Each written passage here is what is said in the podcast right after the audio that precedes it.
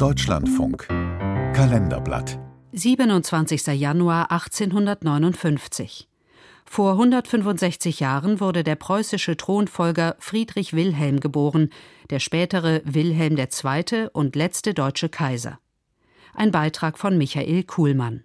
An das deutsche Volk. Mitten im Frieden überfällt uns der Feind. Darum auf zu den Waffen!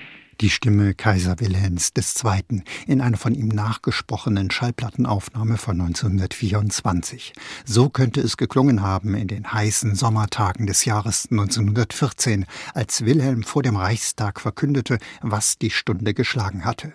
Ganz Europa war zu einem Pulverfass des Nationalismus geworden. Nun hatten serbische Attentäter den österreichischen Thronfolger ermordet und damit die Lunte entzündet. Deutschland hätte sie noch löschen können, aber Wilhelms Verhalten in der Juli-Krise ist extrem umstritten. Nach wie vor. Der Düsseldorfer Historiker Christoph Nonn. Ich würde sagen, er hat das nicht wirklich ernst genommen, weil das war sozusagen die dritte, die vierte Balkankrise in wenigen Jahren. Ja, das hatte man, man hatte Erfahrung damit, die wurde letzten Endes immer irgendwie friedlich beigelegt. Man dachte, man kann das diplomatisch ausnutzen. Aber das Risiko, dass daraus ein großer Krieg entstehen könnte, hat man einberechnet. Der Kaiser und seine Regierung agierten unberechenbar. Immerhin. Ich glaube, man kann ihm auch nicht vorwerfen, was manchmal immer noch geschieht, dass er diesen Krieg jetzt provoziert und gewollt hätte, weil das, das kann man aus den Quellen wirklich nicht herauslesen. Aber Wilhelm II., geboren am 27. Januar 1859, war seinen politischen Aufgaben von jeher nicht gewachsen gewesen. Schon seine Mutter Victoria hatte einst ihrem Tagebuch anvertraut. Ich wollte, ich könnte ihm bei allen Gelegenheiten, bei denen er öffentlich sprechen will, ein Schloss vor den Mund hängen. Victoria hatte Wilhelm drakonisch zu erziehen versucht, und vielleicht hatte auch das Wilhelm zu einem wankelmütigen Charakter gemacht.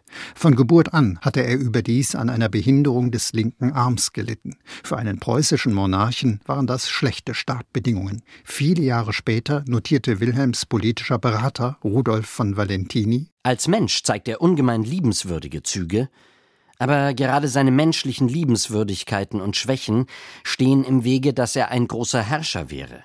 Er ist zu impulsiv, zu sehr Gefühls- und Augenblicksmensch, um große Verhältnisse zu meistern.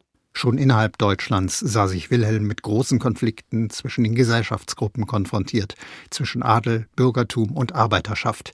Alle zufriedenzustellen gelang dem Kaiser nicht. Und wahrscheinlich wäre auch jemand, der sozusagen nicht so egozentrisch und nicht so tapsig gewesen ist wie Wilhelm II., das war an dieser Aufgabe weitgehend gescheitert. Auf dem internationalen Parkett versuchte Wilhelm mehrfach, Deutschlands Gegner gegeneinander auszuspielen.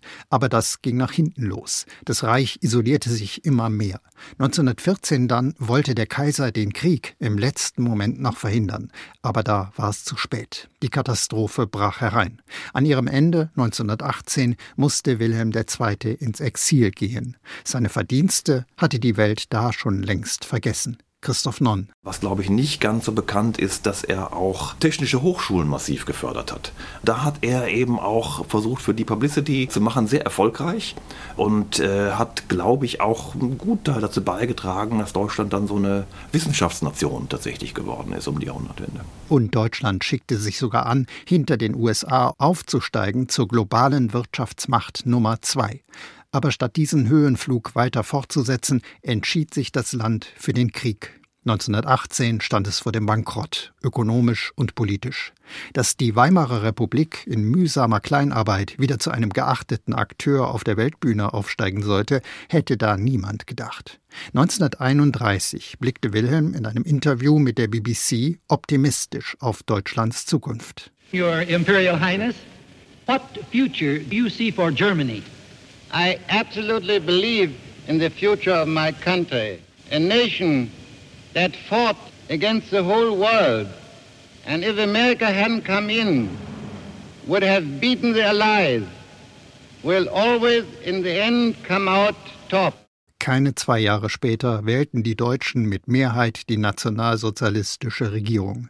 Wilhelm witterte Morgenluft. Aber die neuen Machthaber dachten nicht daran, den Kaiser noch einmal zurückzuholen. Und so starb Wilhelm II. 1941 im Exil im niederländischen Dorn. An den letzten deutschen Kaiser erinnert heute dort ein Museum.